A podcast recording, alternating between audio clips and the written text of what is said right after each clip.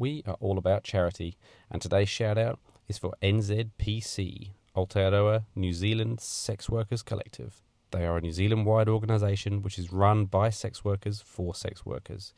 They advocate for the rights, safety, health and well-being of all sex workers. They're a grassroots organisation, not-for-profit, and they provide information and services for people who are doing sex work or thinking about doing sex work. Check them out at nzpc.org.nz. They are Dame Catherine's shout-out of choice today. Sex, the final frontier. These are the voyages of the speculative interdimensional vehicle, Sex in Space. Its mission, to explore new points of view, to seek out fresh opinions, to boldly go where so many have gone before, and still somehow manage to totally miss the point. Subscribe to Sex in Space, wherever quality podcasts are found.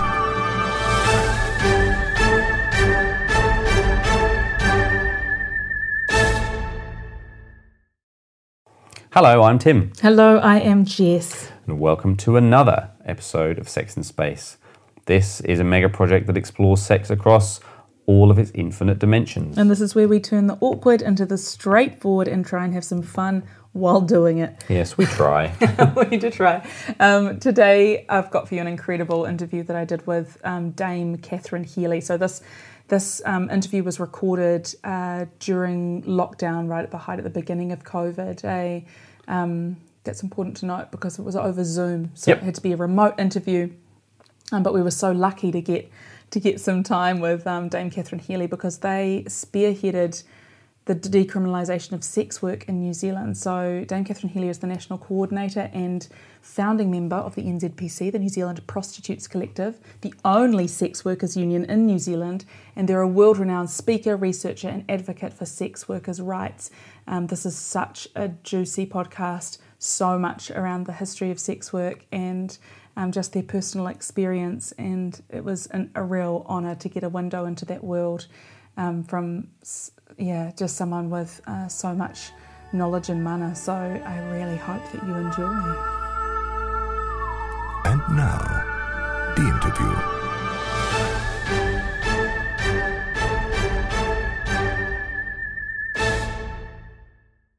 Okay, well, it's far away then. Yeah, so thank you so much for your time. I just want to, I know that as I was researching you, I realised that you'd spoken in the House of Commons, and I think when I first reached out to you, I didn't realise quite how important a woman I was speaking to. And now I know that you're this internationally renowned speaker.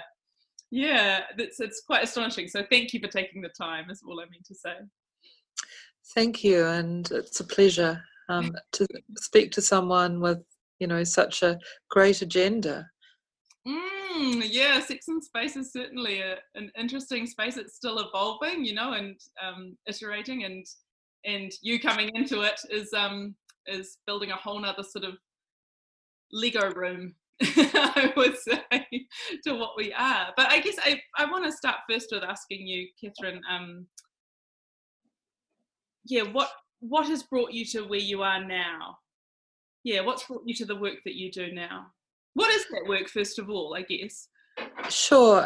My role with NZPC, the New Zealand Prostitutes Collective, is to coordinate it around the country, but that means everything that happens, really. Like, there isn't much delineation in between our roles. So as an organisation, many of us play a national kind of role and respond.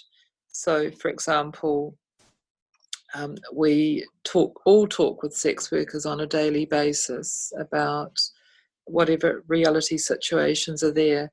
We're funded by the Ministry of Health to run a sexual and reproductive health program throughout the sex industry, and that came out of our very early years. And when we formed in 1987, they contracted with us in 1988 to run the HIV awareness program, and as a group of sex workers we knew exactly what our peers involved in sex work needed. And so we evolved over time to establish community centres and grew a political awareness around, you know, problems that we had with our lives as sex workers, as well as dreams, you know, that we could live stigma-free lives. So we pushed on many fronts, but that's a bit of a long description of what I do. I hope people understand inside of that there's you know, something that's organised in our approach to sex workers and responsive to what the country needs. Mm. And you, so you yourself identify as a sex worker? I do. Historically, I worked. I'm no longer a sex worker, but I certainly worked for a number of years. And what brought me to that was probably a series of accidents, really. I trained to be a teacher and simultaneously went to Wellington Teachers College as well as Victoria University and graduated from both and taught for 9 years. And teachers, of course, get long holidays, and so I'd explore the world, you know, on our doorstep, and as well as, you know, further afield in countries like Southeast Asian countries and India and Nepal, and I'd have these fabulous holidays and come back with enormous credit card bills. And I went out looking for a job to supplement my teaching for a Friday night, Saturday night kind of thing, and that's how I discovered the massage parlour branch of the sex industry and was hired initially as a receptionist to greet and meet and facilitate and introductions between the clients and the women at the time who worked in the massage parlour scene. And I became a masseuse, so-called, which was just a code name for a sex worker, and decided to move on from teaching and become a full-time sex worker. Wow. So you're talking about there is, I know you mentioned massage parlour as one branch of sex work, and I'm sure for people listening, they might not have a very clear idea of what you mean when you say sex work. I know that can be quite a broad brush definition. How would you define sex work? What's your words around that? Well, it was interesting because when I started, we just had the old words that are quite stigmatising, and sure, we've still got the word in our name as an organisation. So, you know, we were spoken about as prostitutes, and the work was spoken about as prostitution. So the preference today and for some time has been to refer to us as sex workers and to talk about the work as sex work.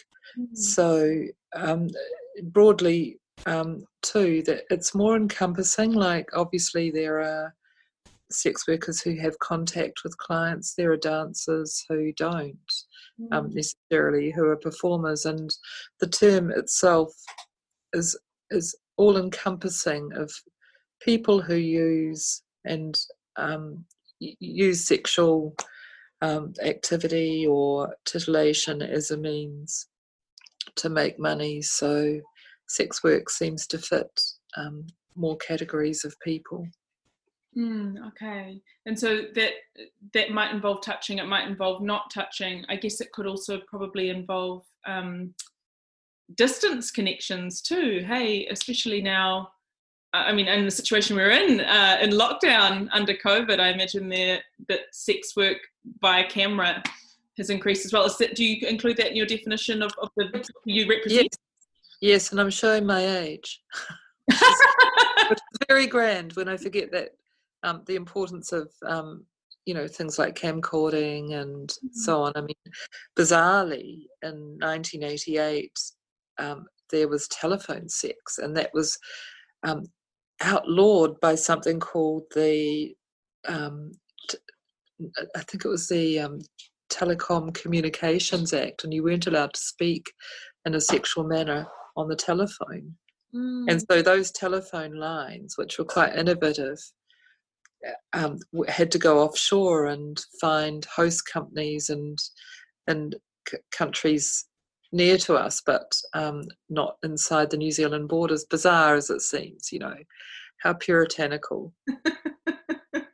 That's amazing. The old telephone workers. I think I still kind of remember the ads with sort of a picture of a high-heeled shoe and a long cord, you know. Which... And poor Telecom having to agitate, I imagine. That's what happened. Because I remember speaking about it and saying, well, why would they want to get away with the safest sex possible, you know, in the time of HIV, introducing this mad act? I don't know if it's still on the statute books. It possibly is. Yeah. So don't talk dirty on the telephone. Yeah, I mean, and now all our data is being collected anyway, so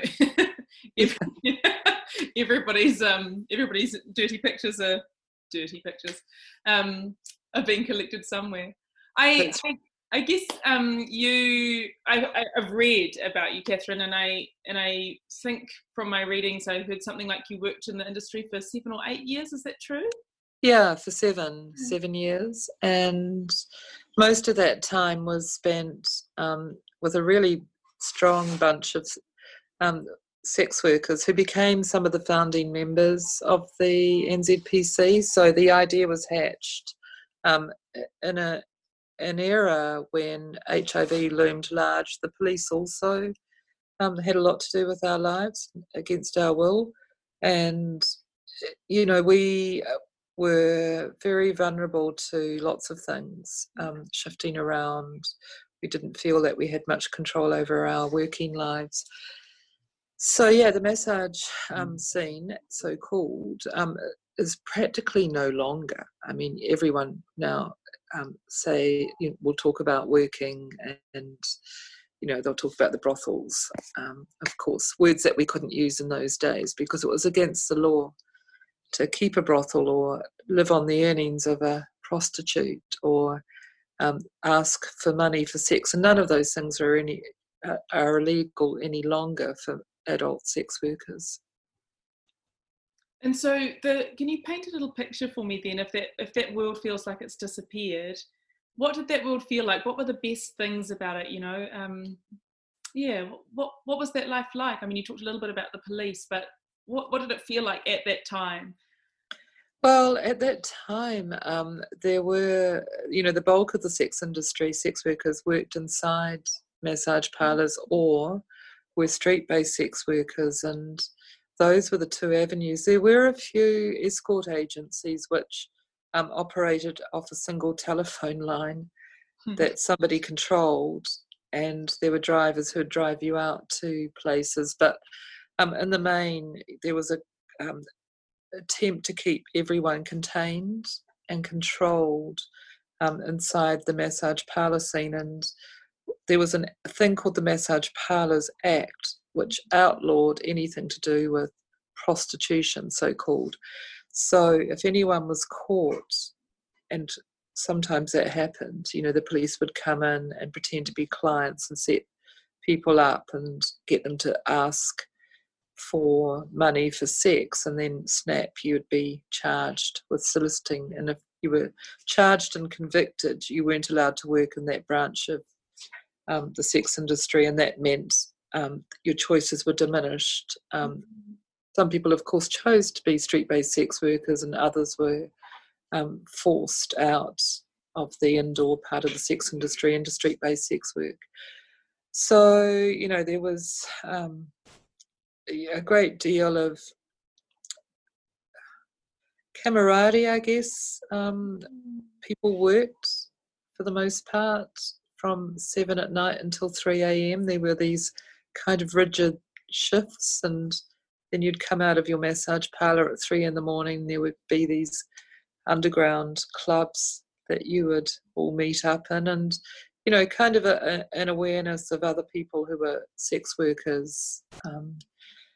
And of course, you know, the street-based sex workers were a really cohesive part of the population. Many of them were whakawahine, and you know, would perform together in some of the big clubs as well as, you know, work meeting clients through their street-based connections. So yeah, it's nice to reflect, but at the same time, you know, we were cut off from many support systems. Officially, it wasn't a safe space. You know, if you had something go wrong, it wasn't going to be an option necessarily to reach out to the police and say, hey, I'm a sex worker, can you follow through on this? You know, something's happened to me. You know, like, that just wasn't really what you wanted to do unless it was extreme, and there wasn't much choice. The police would come round and visit all of the massage parlours and record the names of the mostly women who were working there. And those names were recorded on a database. And that was, you sat there as if you were, and were monitored as if you were a criminal. And, you know, that was tremendously, put people at a great disadvantage. You know, if you, for example, had another job, you worried that that information could come out, you know, that you're also a sex worker and that the police held you on a database. So, you know, there were lots of problems. We couldn't explicitly share information about sex work related activities because we weren't meant to be having any sex work related activities in massage parlours. And of course, massage parlours, escort agencies, all of that sphere of indoor sex work was simply, you know, they weren't built on having nice chats or escorts to dinner. It was all around having the exchange of money for sex.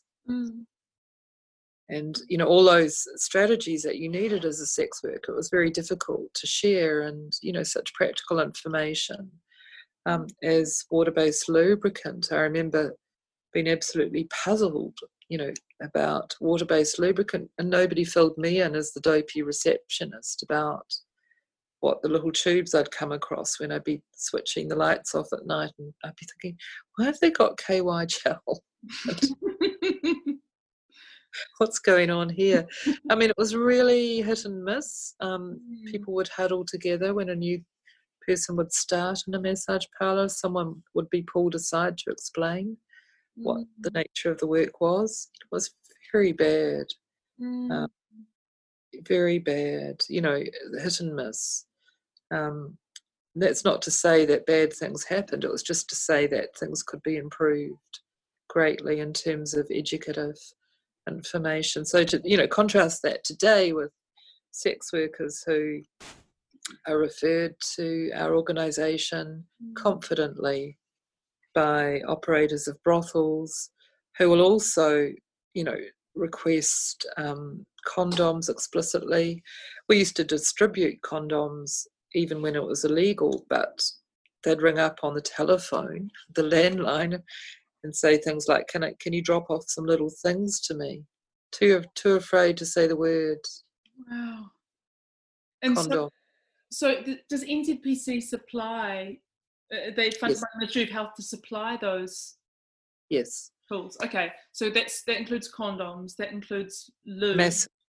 Massive. We do a massive safe sex distribution. So it includes, you know, practical information about working as a sex worker. If you're thinking about becoming a sex worker, we're the organisation you approach, and you might discover that you don't actually want to be a sex worker after we walk you through it, or, you know, you may well think, oh, this sounds like me. But so if I am, I'm kind of interested, because I'm like, okay, so what if I do think, oh, you know what, I'm not earning very much. I really would like to be able to earn a bit more so that I could save for my first home. That's like a genuine story for me. So if I do come to you and I go, hey, I'm thinking about entering the sex work industry, what do you say to someone like me? Well, I would not patronise you. I'd assume that you would have given it some thought.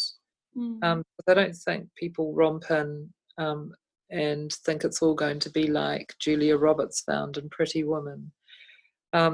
But, you know, there are, you know, things that we would talk about. I would make an assumption that you're familiar with condoms and safer sex products, but not too much of one.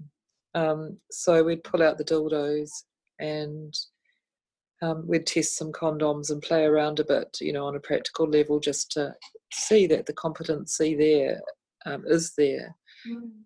We'd talk a bit about access to sexual health services and, you know, the importance of having regular checkups, and, you know, if there was already an established relationship in terms of secondary reproductive health barriers, you know, like condoms are one thing to use as a cisgendered woman, but, you know, with a male client, but, you know, there are other things as well. We talk about dental dams, you know, we'd be familiar with all the safe sex products.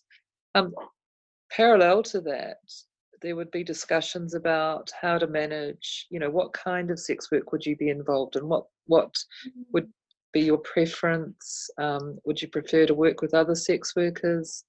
Which is something that we'd probably recommend because it gives you that peer support.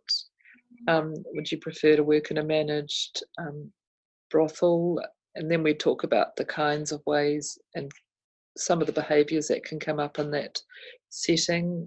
Some managers are better than others, and some might be slightly more demanding. And so we talk about ways in which to make sure that your no is understood, that you're not going to acquiesce to any kind of pressure, that you're going to feel that you're able to hold your own space.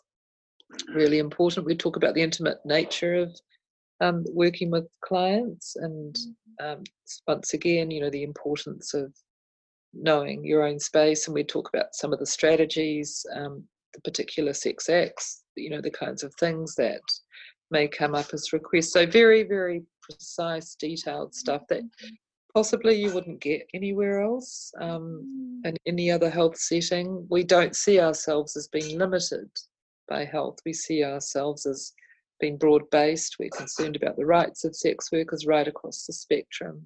Whatever hurts a sex worker, impacts on a sex worker, or works well with the sex worker is of interest to us. So all of that help you just described, which sounds extremely wraparound and very, very detailed, like you said, none of that existed for you when you entered the sex work industry. I was so dopey. You know, I realised, you know, on the second night I was hauled up, you know, as a receptionist, I was hired to answer the telephone. And, I you know, the women were dressed in a really swish way. It was full glam. Long gowns. It was a classic old house. It was in the inner city of Wellington, and you know, they ran rings around me. I had no idea that they were sex workers. I had no idea. I thought, okay, they're doing massage, and perhaps they're taking their tops off and they're doing it nude. But it was very. You know, it had things like there was a kind of schedule. It had, you know, the clients could come in and book for things. So they could book a half-hour massage. So it had 30 minutes massage, and it was $30 or something. And then it had, you know, 45 minutes, 45, you know, it was like this. It had very little information. I was hired, and I just knew.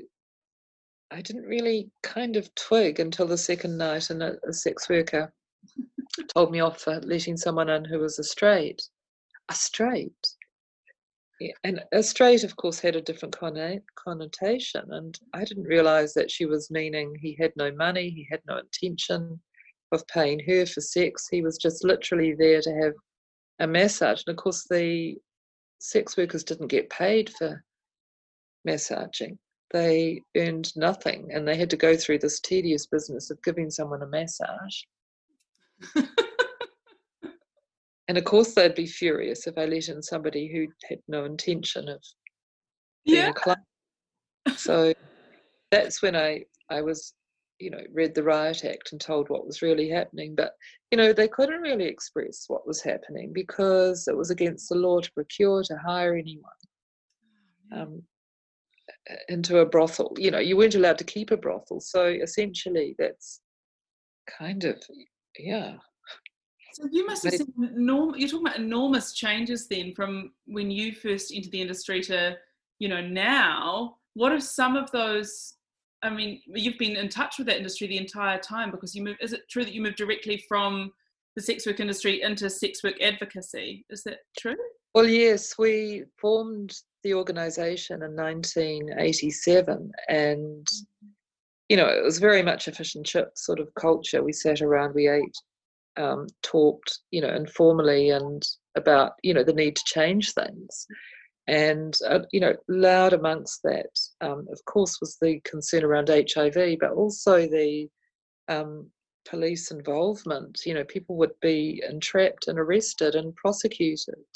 Yeah. And that was really the most terrifying thing, you know, for people who didn't, you know, hadn't told anyone they were sex workers, to have your name in the paper, to be arrested for soliciting in a massage parlour. The fine wasn't huge, but the consequences were. So, you know, you were publicly named and shamed. Mm. And, you know, so that was always a risk. Mm. Plus, if things happened, you know, the police weren't there on side with you. They were not necessarily going to be available to support you. They were going to give you a lecture and say, well, if you're going to be a prostitute, what do you expect, you know? So, you know, horrific kind of outcomes in that respect if you experienced a sexual assault, for example. It wouldn't be that you would want to report that necessarily to the police and have support. I'm not saying all the police were like that. We certainly had people who saw the irony and the stupidity of the law as it was back then and were very supportive of change, but in the main, that, you know, the whole law was poised to ensure that it was enforced, and it wasn't on the side of sex workers. Clients were allowed to pay for sex. Sex workers weren't allowed to ask for money for sex. So the power dynamic was always there. You know, like potentially, you know, clients had that power, although sex workers had a lot of power in that setting. I don't want to underplay that because they managed and manipulated the clients into doing what they needed to be doing, and were very good at doing that. But if the rug was pulled and there was an entrapment exercise and a number of sex workers were pulled in, everyone became really skittish and scared. Mm. So did that mean that you could never talk directly about the specific services that you were going to provide or that they wanted? Did there have to be sort of a whole layer of code in there? Absolutely, a whole layer of code. I mean, you know, really bizarre to think about it now, you know, but, you know, the importance of being able to have a frank conversation simply couldn't without breaking a law or two. And you know, the people who were operating these places, the venues, sometimes they were arrested and were sent to prison. So the prison sentences could be up to 5 years. And, you know, that so that, you know, there was a great investment all around for everyone to have to toe the line and pretend. So when we started to come out, if you like, that made a lot of people quite nervous, that, you know, that it was tricky and pushing through to get the HIV, to get people to accept condoms, to keep them in their brothels, I mean, in their massage parlours or escort agencies or their wallets and purses, as opposed to stashing them under the fridge or the bed or, you know, hiding them. It's been a huge change, you know, like it really stresses me when I go to other countries and for the most part sex work related activities are in this dual criminalisation model. Some countries like Canada and France have moved to criminalising the clients as opposed to criminalising the sex workers, but you know the outcome's pretty much the same because the sex workers have to consider their clients and protect their clients from being discovered by the police, and so it's not improved their lives at all. I mean, it's quite a dark picture that you're painting, and it's interesting to me that that you wanted to stay in that work, which sounds quite personally dangerous to be doing with very little support. You know, what was it that what kept you there? What did you enjoy about that work? Well, you see, I think it was sporadic. You know, like so what to just also give it some levity here. The money was. And there were great times, not to say that it was always that intense as I've described. So, you know, at the time when I was hired as a dopey teacher coming in for a Friday night job, what I saw was this kind of, they're kind of glamorous and relaxed people. I didn't walk in at the end of a raid or at a time when they were upset. So, you know, things would happen and then would settle down again, and, you know, people would carry on working and things would get busy. The clients would be coming and going, and there'd be a lot of merriment as well. And a bad time was often couched, and it's still true today, you know, where people will reflect on a bad time at a bad time. For most sex workers, that's most commonly expressed as when they don't make any money, when there aren't any clients. They say, oh, it really sucked last night, you know, I didn't, or today or whatever, because there's a lot of daytime work and, you know, things bad for everyone. It's like, that's the language. Yeah, sure. But for sure, I don't want to forget, actually, that very serious, awful tragedies happen, and to acknowledge the families who have lost people who have been working as sex workers. And I would say that it's not the nature of sex work. It's to do with a lot of the stigma, and we're talking about violent men. And violent men hurt people in all sorts of occupations, and sex workers are a part of that. So people might not understand what the actual legal change is. I mean, if you've never come across sex work, if you've never, you know, done any sex work yourself, if you don't know any sex workers, you might not know why or how things have changed in New Zealand. Can you describe the legal shift, if there hasn't been a stigma shift, the legal shift that's happened? It was important. We realised very quickly on that sex workers needed to be supported so that, you know, there could be these education programs, you know, that the health and safety needed to be supported. So because the work wasn't recognised, or the real nature of the work wasn't recognised, it made education really tricky in that context. And so the example of condoms being seized as evidence to prove that sex work-related activities had occurred, or prostitution had occurred, was a real barrier to good health for sex workers. So it was decided to recognise sex work and to improve the labour rights for sex workers. Some people might say, look, it's not, how can you possibly describe it as work?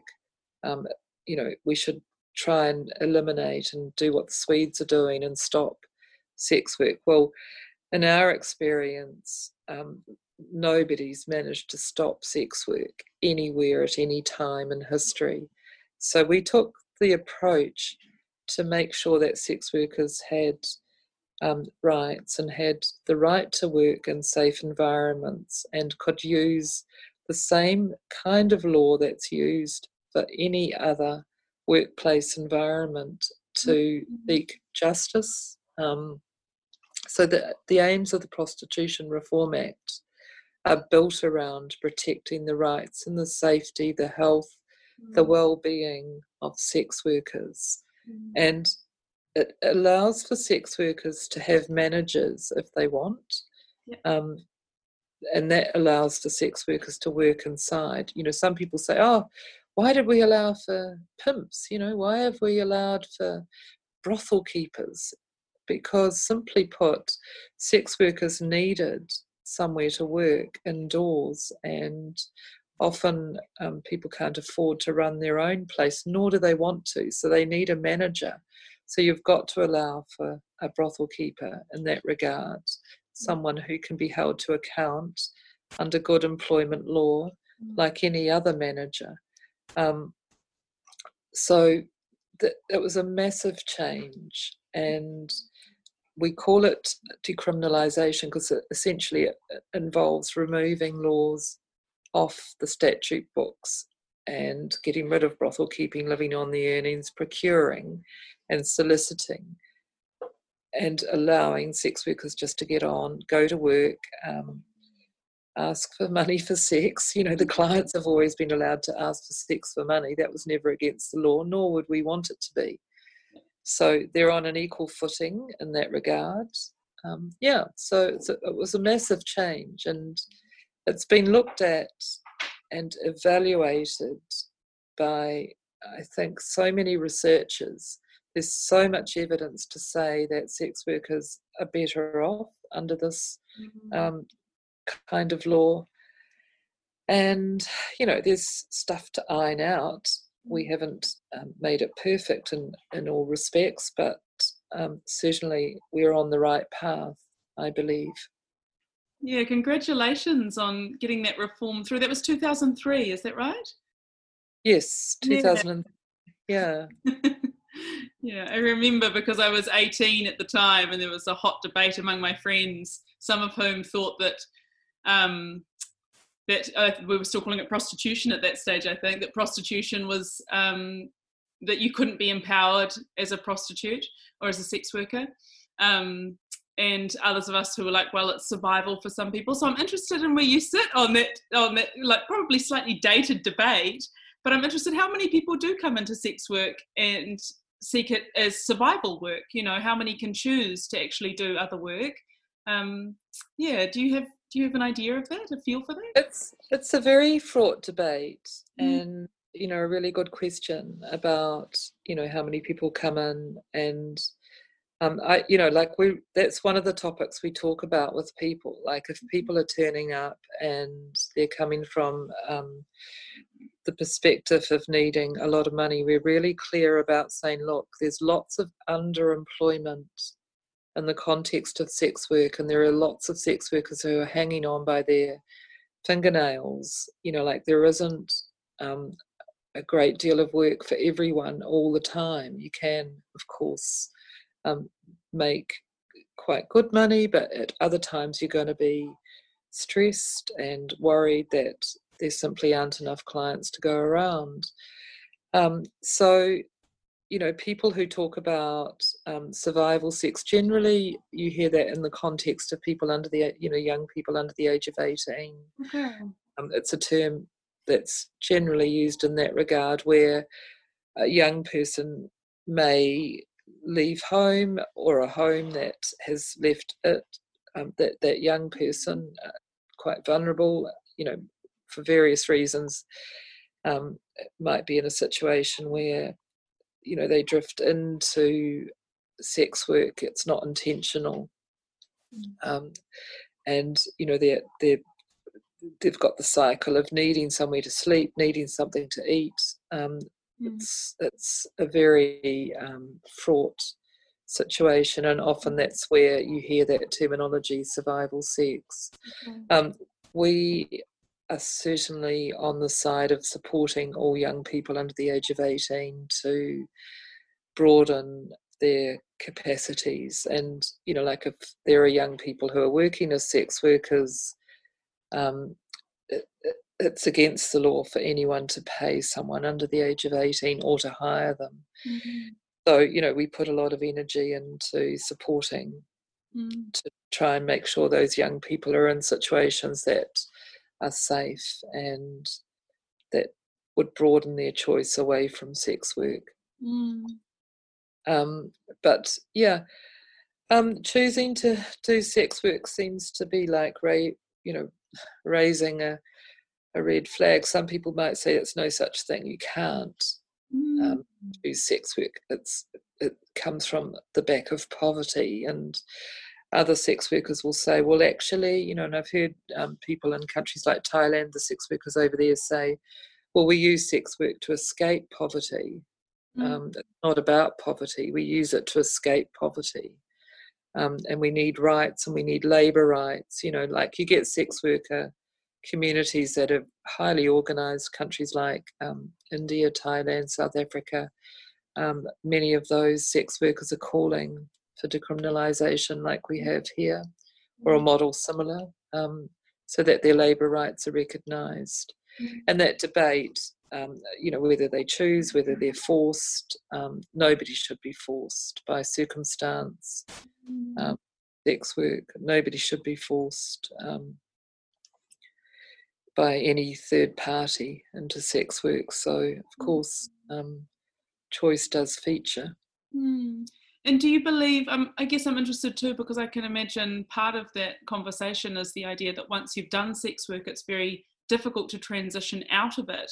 Is that something that you've noticed? I mean, I assume that that's really not, because the work certainly would still be client facing, would still require a lot of personal communication skills and liaison, you know, as well as personal organisational skills. It's not that there's not skills transfer, but what do you think it is that mediates? I think it is the other kind of, you know, that perception that you're so different.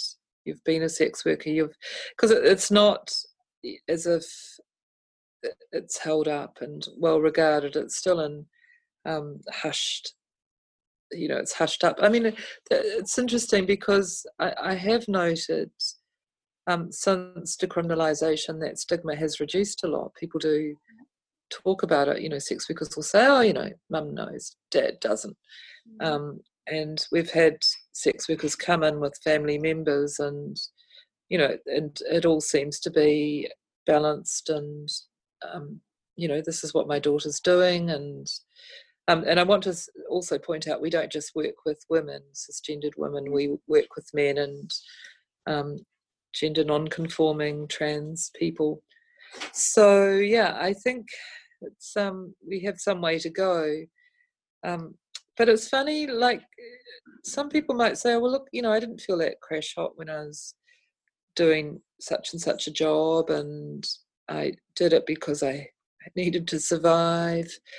I got up every Monday morning and went and slogged somewhere, and I didn't earn a great deal of money, and I didn't enjoy the abuse. I didn't enjoy the, you know, being shouted at, you know, things that people forget happen in other occupations. You know, sure, sex work has got a special loading on it, and I think, you know, you're putting two complex issues together, like sexuality and women's agency and people's agency around sex, and the idea that they're going to have a lot of sexual partners, and the idea that there's going to be charging of money. You know, God help us. That's a foreign behaviour.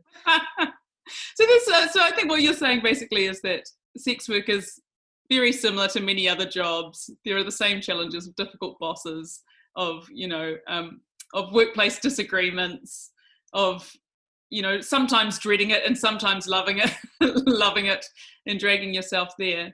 I think, yeah, I guess I'm interested too in you talked about the decriminalisation that's happened in New Zealand, but it sounds like there's still a process of destigmatisation that needs to happen alongside that.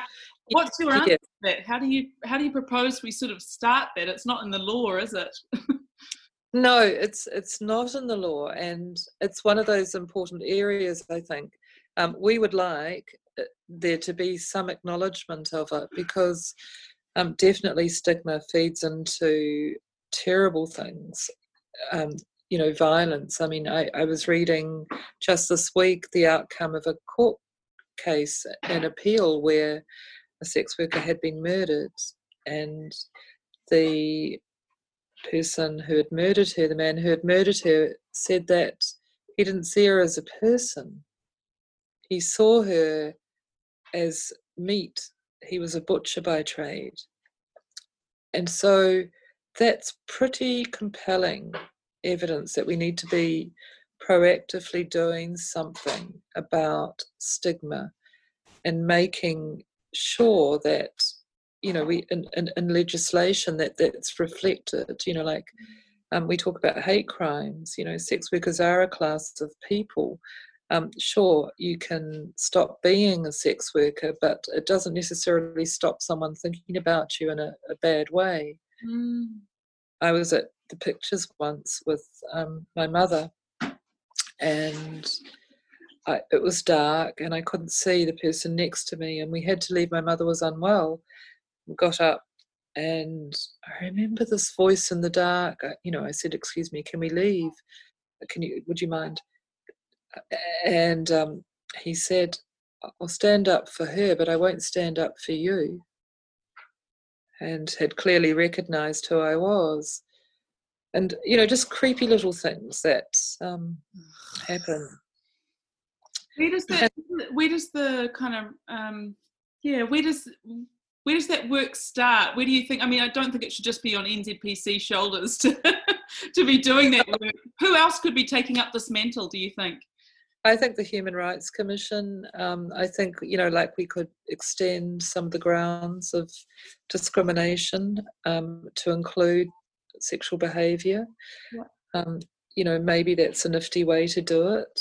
But I would like to see explicitly, actually, that you can't discriminate against someone on the basis of their being a sex worker or having been a sex worker. And people do. I mean, there are discriminatory laws in this country. You can't come to this country with the intention of being a sex worker. Mm. Wow. So that's a pretty discriminatory law. And now, this.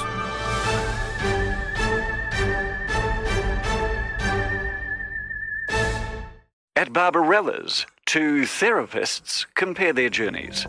What's the weirdest thing you've ever done? Well, for a dare, I once rode a giant maggot down the intestinal tract. Oh, no, I mean sexually. I dom-reffed a sex bout between the egg beings of Maligna and the sentient chickens from the Uhura cluster, just to see who came first. Yeah, and? It was a draw. You? A Parvenian snout monkey had me use him as a strap-on once. Child's play. I gave an enema to a Clismophiliac Veronic with 4 anuses. It reminds me of the time I had to beat the Seleucian high priest with a Rigel sea cucumber. Ever thought you'd end up at a place like Barbarella's? Oh no, nothing as classy as this. Oh, news is on. Welcome to Full Frontal Newsity, keeping you well astride the news cycle. I'm your host, Zingriti Flob. Leading tonight's stories, Galactic President Bodo Felcher III has been sprung visiting that renowned sexual therapy centre in the Virgo constellation, Barbarella's. Let's go live to our roving ink slinger, Gretzka Ab Intra. What can you tell us, Gretzka? Well, Zingriti, everyone's entitled to their privacy, except if your name's Bodo Felcher, and you're already reeling from a series of damaging reports about the misuse of Galactic Union funds. We first got wind of this story when the following vidstream was leaked to us anonymously. We urge caution. Some of our viewers may find the content totally devoid of titillation. If I pause the vid here, you may recognise the multicoloured quiff of Felcher's third head protruding from beneath this mound of heaving protoplasm.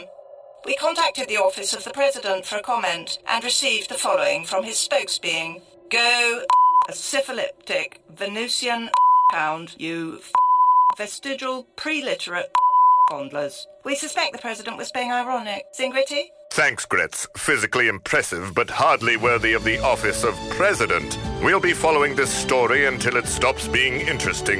Next on Full Frontal, 21 railgun salute shoots down visiting dignitaries. Awkward. More after this. Barbara Ellis, your pleasure is our business. And now to more weapons-grade content. Sex in Space was started because of this massive gap we have, you know, which has been really hugely documented by research that, you know, kids are going to porn to try and understand what sex is, that we're not having conversations about genders, we're not having conversations about bodies, and we're certainly not having conversations about sex. And so I'm interested in what your sex education looked like growing up. Seriously, I think I missed the minute at school.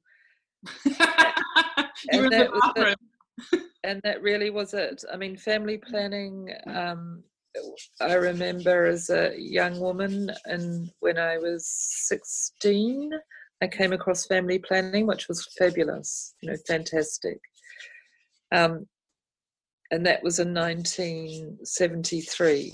Yes. So, you know, so important. But no, I mean, I think it just wasn't there. I just didn't. And, you know, like I read, and of course that's how I learned. And it wasn't that my family was uptight or stuffy or anything, but it just was how it was. Yeah, yeah.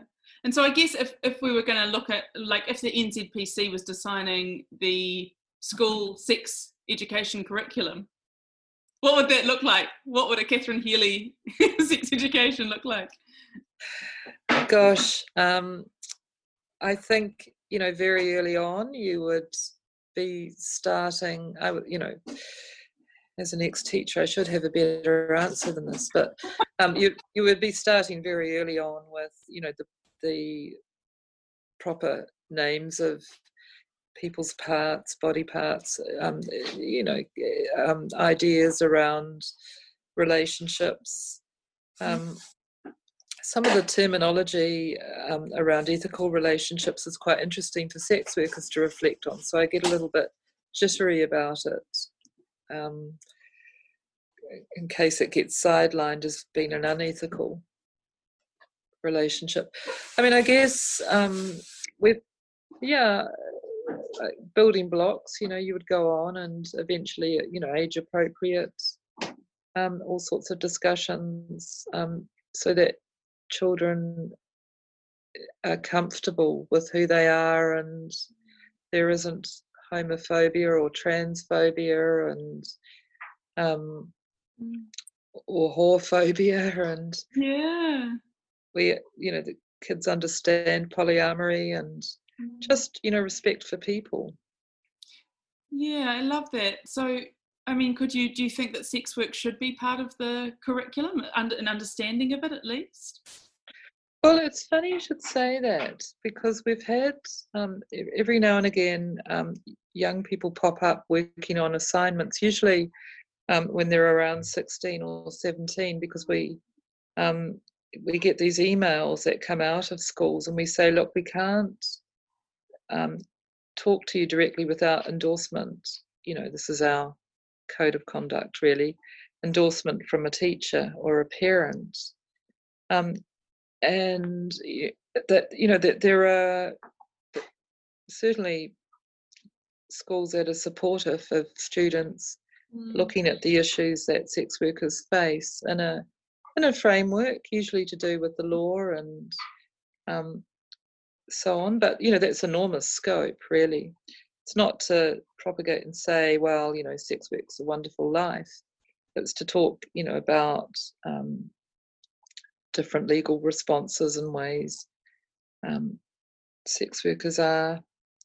And last year it was fascinating because a school in Wellington in Lower Hutt, St. Oran's, the students there built a play, and it was fantastic. They captured what had happened in terms of the decriminalisation sex worker rights movement in Aotearoa, and it was really, really moving, and it, you know, it made me cry. I just looked at this wonderful play, and it was about 7 minutes long and very intense, and it was just brilliantly performed and carried out and written by the students.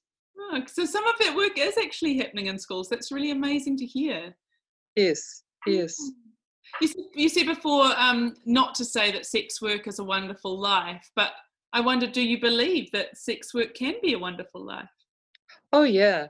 I just, as somebody said, you know, to me, like we always chat, you know, that they said, oh, you know, it's kind of interesting because you've got to either say, oh, it's a great job, or it's awful. And there's no middle ground. Mm. And somebody might say, look, I've had a great day today, or I've had a shit day. And immediately, like if you say you've had a shit day, people imagine, you know, the worst has happened. They don't imagine it's you're saying it because you've seen no clients and you've made no money.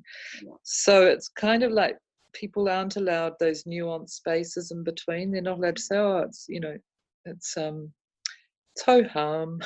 It's either got super hooker, fabulous, Julia Roberts, pretty woman, Richard Gere, or it's the other end of you know, misery.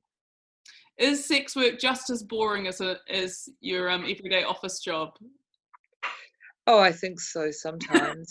And sometimes it's fabulously engaging, you know. It's oh my God, this is going to be a long session. and then it's like, you know, it could be other things as well. It could be, wow, that was really, yeah, right. Right. Oh, amazing. I'm interested too, because I know that things have changed quite radically with the Me Too era in the last few years, and I'm interested in how that might have impacted, because I know the word consent in my lifetime has floated to the surface only in the last few years as being really even an idea that we should be paying attention to. Has consent always existed in the sex work space? Is that, or has it shifted? How has it impacted? Another great question. And I mean, we didn't have the word consent, but the practice has been very pronounced, you know, and I'm reflecting on, you know, the time when I began and what I hear now. And, you know, like the definite demarcations between what people agree to. Sex workers have always been fantastically charged in that space and managed, you know, a lot of situations, so, you know, really competently. So, you know, I'd say at top of the class in terms of consent. And I've, you know, interestingly too, I think courtrooms have moved along as well, because, you know, when you get a case into a courtroom, you've got to have a lot of backing behind it. You know, there's got to be a belief that there's a reasonable chance something can happen, you know. So I've sat once with a sex worker who was told off, told really that she'd agreed to some stuff, but that was a bit too out there. This was prior to the law change. Wow. And it would be very hard to convince a jury that she hadn't agreed to the particular act that she disagreed with, that she didn't, you know. So therefore the case couldn't go to trial because it stretched credibility.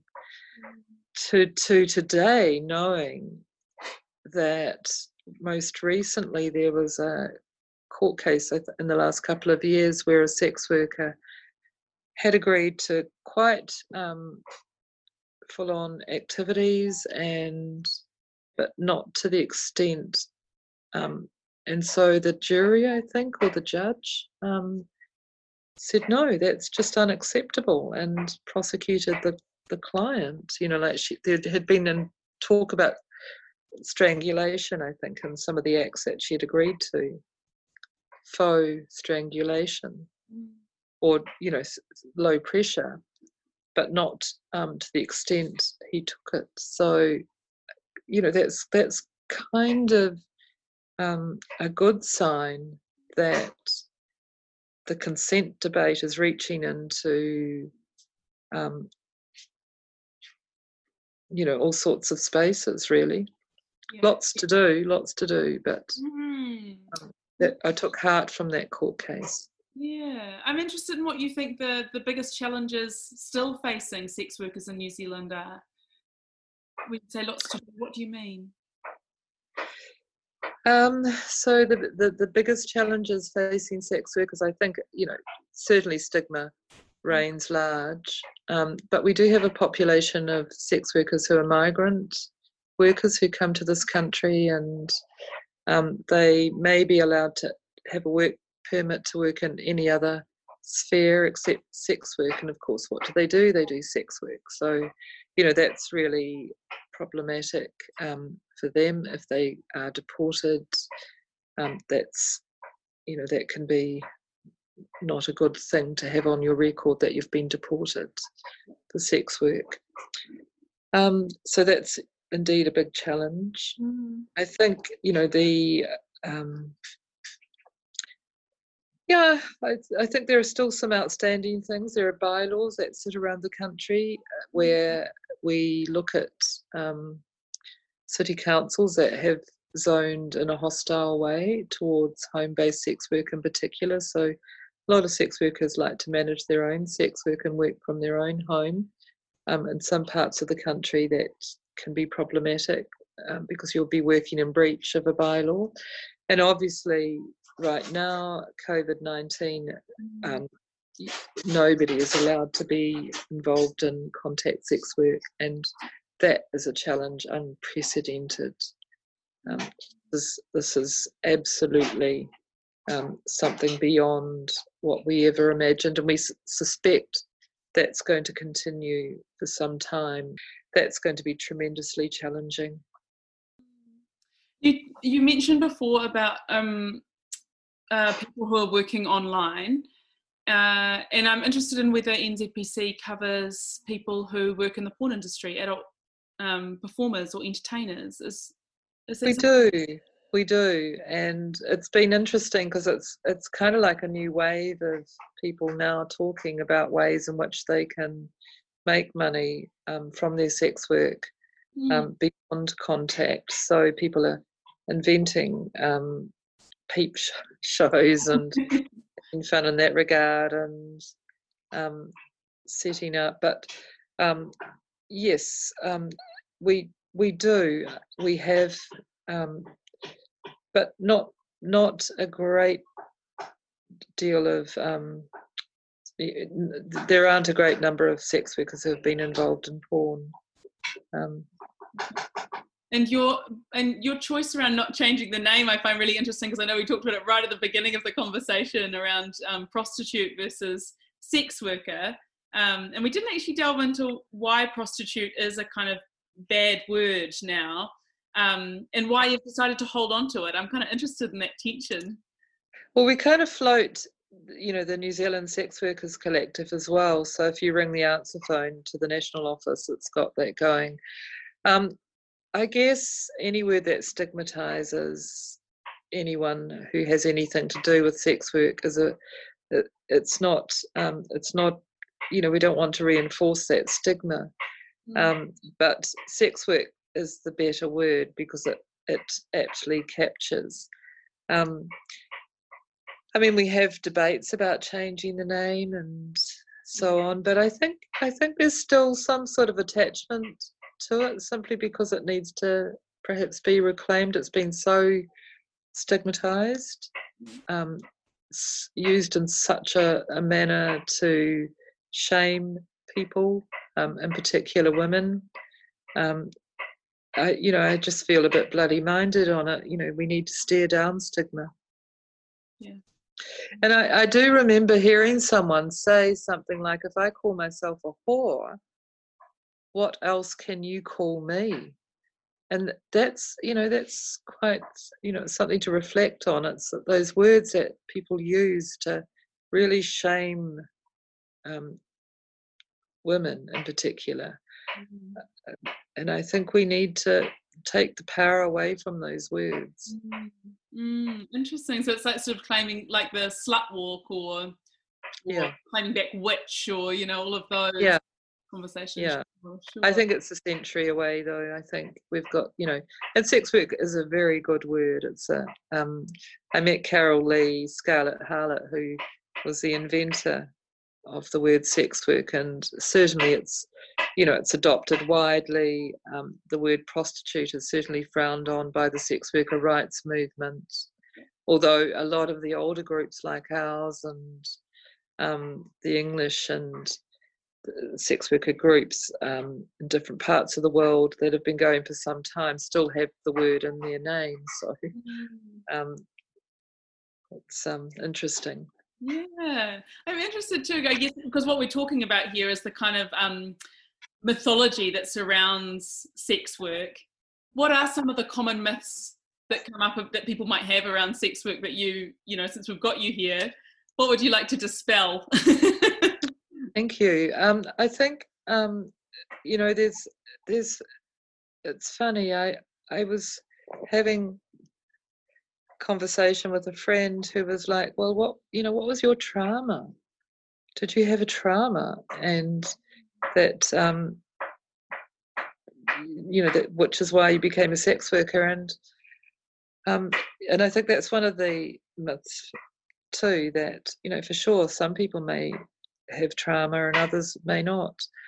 And there's this idea of you know, that everyone is suffering from post-traumatic stress disorder. That's right, isn't it? Yeah.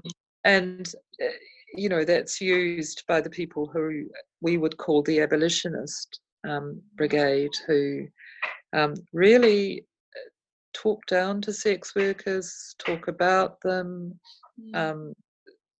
you know, are really quite hostile towards the idea that particularly women can have agency in this context, and see it as a failure and, you know, a symptom of the patriarchy, etc. And can't imagine how anyone could not have post-traumatic stress disorder.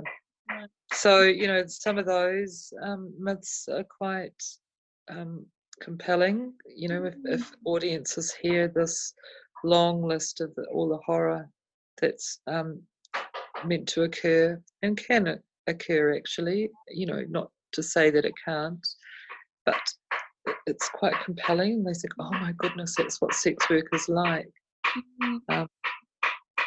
So it is irritating. All kinds of people, of course, the sex workers, and the evidence is quite strong that it's not safe for sex workers to come out because of the stigma and the public perception. So we're kind of in this double bind where it's, you know, if more people were able to talk about it, if more people were able to hear what sex workers are saying, then perhaps, you know, we could address the stigma, perhaps those common myths. You know, that the other myth too is that the people who manage the places, you know, that sex workers are forced very often, that the majority of sex workers are forced into sex work at a young age. That's not true. It's simply not true at all. And, you know, there's strong evidence in this country to support that. What age do people enter the sex work industry in New Zealand?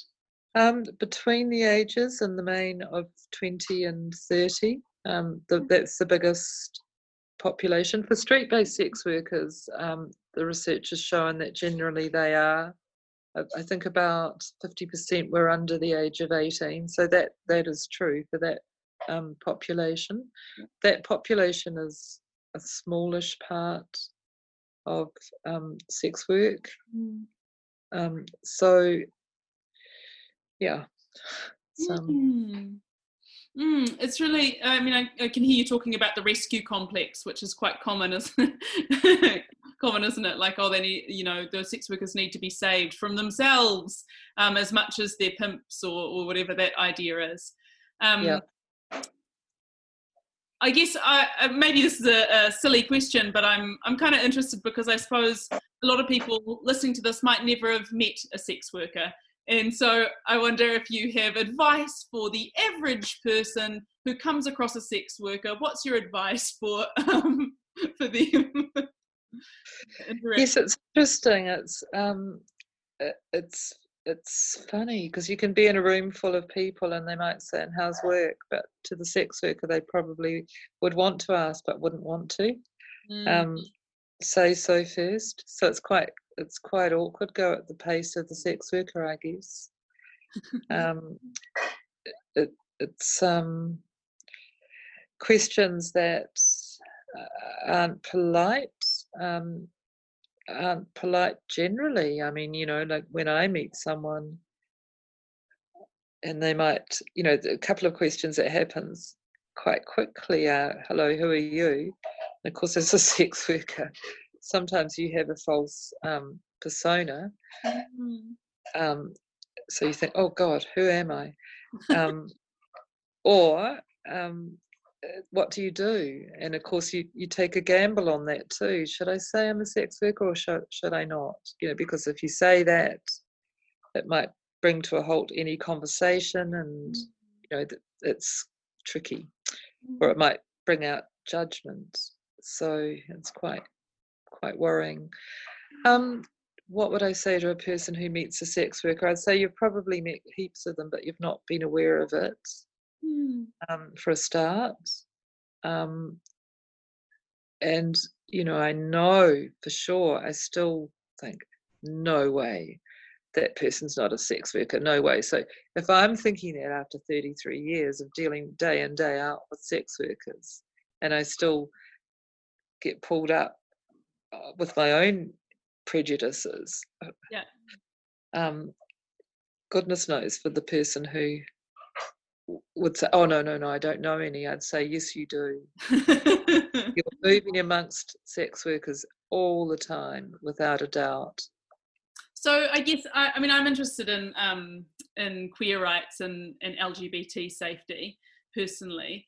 And I guess a big question for me always, or a good offering that I try and give, is to try and give people a sense of what would make the queer community feel safe enough to come out or to be themselves.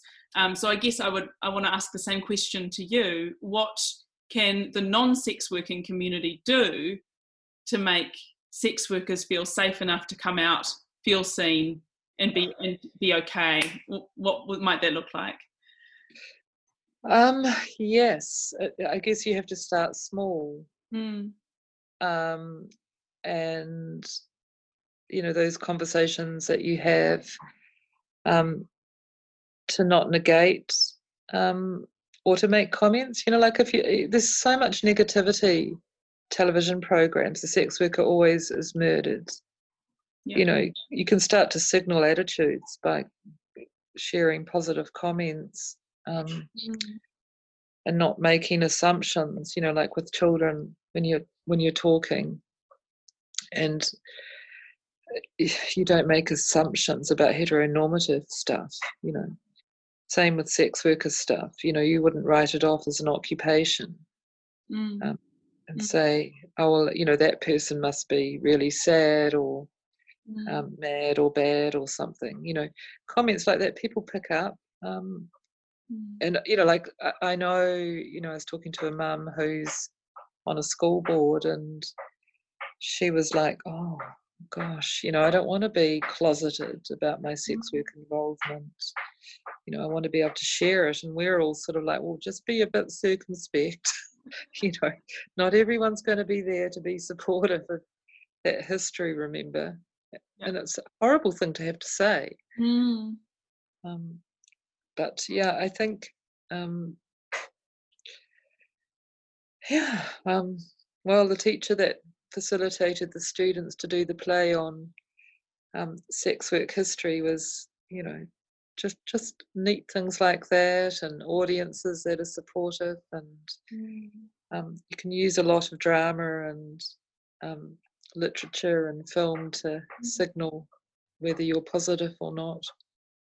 I mean, I'm sure, certainly sure that you're, because you are so visible in that community, and especially now, you know, you've been given these Queen's honours, and so, I mean, certainly you standing up and saying, I've done sex work, I think sex workers deserve rights and treatment as real human beings, that must do a lot for the visibility of the cause. I wonder, I guess I want to ask, you know, you're talking about you're never going to give up sex work, the sex worker rights work, but you're certainly relaxing the rest of your work life. I wonder what, looking back on your career, what you're proudest of, personally. I think I'm very proud.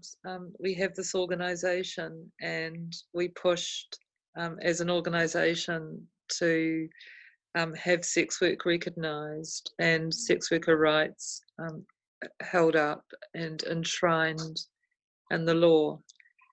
Mm. I think I'm immensely proud of that. Yeah. That we did it. You know, we did it together. We did it. You know, all parts of our community. GBLTIQ played a huge role there. In fact, you know, like a really key role. Georgina Byers' speech in the Parliament, Tim Barnett, the Labour MP, an out gay man, supported the bill, sponsored that bill through the Parliament. You know, those are just magic memories, really. The night the law changed. Yeah, what was that feeling for you? Because were you in the house at the time? Yeah. Yes. Yeah. And, there'd been 3 readings, and at one point, you know, an unsupportive member of Parliament had looked at me and pointed and said, "That is the face of prostitution." As if I was you know, and another headline had captured something about the cancer of society. You know, we were described as being the cancer of society, and we had to win. We had to get that through. Mm. And, you know, not every sex worker got through that night. The migrant sex worker population, there had been a clause introduced so that, you know, migrants weren't able to come to this country and be sex workers like they could in any other occupation. So there's more to do. Thank you so much for all of your time. I know that we've gone terribly over what I said we would, but you've been so exciting and interesting to talk to. I can hear something being chopped in the background, so I'm assuming that's your lunch of some description. So I don't want to keep you too much longer. I guess it's important to put out, to say to anybody who is in sex work that they can always come to the NZPC. Is that right? Yes, and we are the tamest bunch, so you must contact us, you know, like by any means you like, and we will be there to see you pretty much, you know, within the moment, or so don't sit in a, you know, a spot of isolation, especially. We are in challenging times, and know that you're not alone. Mm, mm. Look, I don't want to take any more of your very precious time, but Catherine Healy, you have been an absolute delight to talk to, and thank you so much for your time. I've learned so much speaking to you, and I'm sure everybody who listens will learn a lot more, and the hope is that destigmatisation can start this conversation and kind of ripple out, so that we've got all manner of advocates and allies among us. Cheers, thank you so much. It's been a pleasure. Oh, enjoy your lunch, Catherine. See you later. Okay. Boom. Hope you enjoyed that podcast. What a delicious conversation. So delicious. Her lunch sounded good too. If you hearing it chopped in the background, if you are interested in, if you're already in the sex work industry and you don't know about what NZPC can deliver, or you're interested in talking to someone about sex work, or you're just kind of interested in general, definitely go to www.nzpc.org.nz. There are incredible people that work there, and they are there specifically for those conversations, to eradicate shame and to really empower sex workers across New Zealand. So yeah, dive in. And I guess it's important to note too that, hey, we are this is only our first series. I mean, isn't it crazy that this is only our first series and we got Dame Catherine Healy on? I know. Such a trusting individual.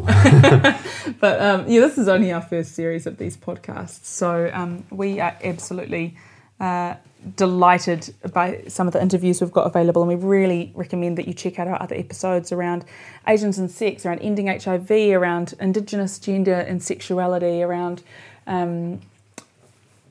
raising your kids non-binary. There's so many treats in there, so go and check out our other uber sexy guests. But we'd also love to hear from you, the audience. We want to know what you loved, what you hated. Maybe tell Tim what you hated, not me. I can take it. Some feedback, some ideas, the topics you want covered, and the people that, if you can think of someone that you think we absolutely should be talking to, we'd love to hear that. So send us anything at all to hello@sexandspace.com. We want to include that feedback in upcoming episodes, and you can also follow us on Facebook and Instagram, as always, at sexandspace.com. That's sexandspace, DOTCOM. That is right. If you enjoyed this podcast or any of the other podcasts, and you had anything in terms of a swipe or a click that you felt like donating to us, then you can leave us a 5-star rating or review on Apple Podcasts or anywhere else that will let you leave a review. I think that are there other podcast apps available? They really, really help, and definitely be shouting some of those out on future episodes. Huge thank you, as always, to all our guests. I would say the good folks at Zoom and the team at String Theory. To Andrew, Tanya, Brandon, David and Richard for their amazing voices. Thank you to my amazing co-host, Jess Holly Bates. Anytime. And thank you to you for making it all the way to the end. Join us next week for more. Bye.